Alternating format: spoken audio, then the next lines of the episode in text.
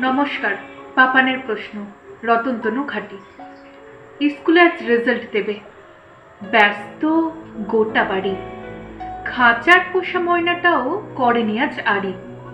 কুট্টি পিসি রান্নাঘরে, বকুল মাসির ছাদে।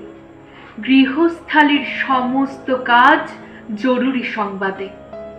অফিস থেকে বাবার ফোনে জড়িয়ে আছে ভয়। মা দাঁড়িয়ে রঙিন ছাতায় দুই পাশে সংশয়। স্কুলের গেটে স্বপ্নেরা চুপ উথাল পাথাল ঢেউ। গাছ ভর্তি বকুলেরা দেখেছে কেউ কেউ।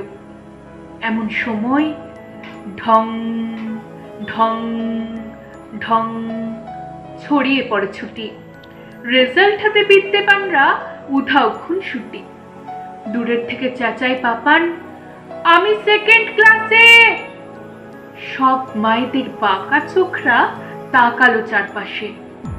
মা বললে, ঢের হয়েছে, মুখ দেখানো ভার।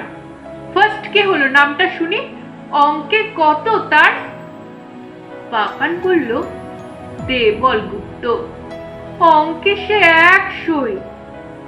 আমি পেলাম নব্বই, তার বেশি পেলাম কই? সারাটা দিন খেলি শুধু? মা বললেন ডেকে। সব স্বপ্নই আধার হলো চাঁদে গ্রহণ লেগে। চল বাড়িতে, দেখাচ্ছি আজ খেলার কি যে মানে। দেবল হলো চাঁদের টুকরো সবাই তা জানে। তখন পাপান ভয়ের চোখে তাকালো মার দিকে। ও যে ভীষণ মিথ্যে বলে ক্লাসের আন্টিকে। বলুক, তাতে দোষ কিছু নেই। ফার্স্ট হয়েছে ক্লাসে।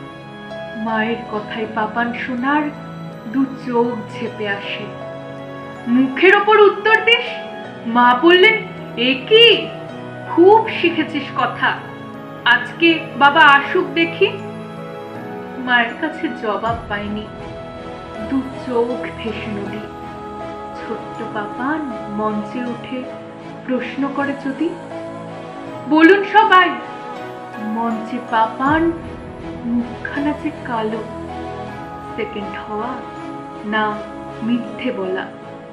কোনটা বেশি ভালো?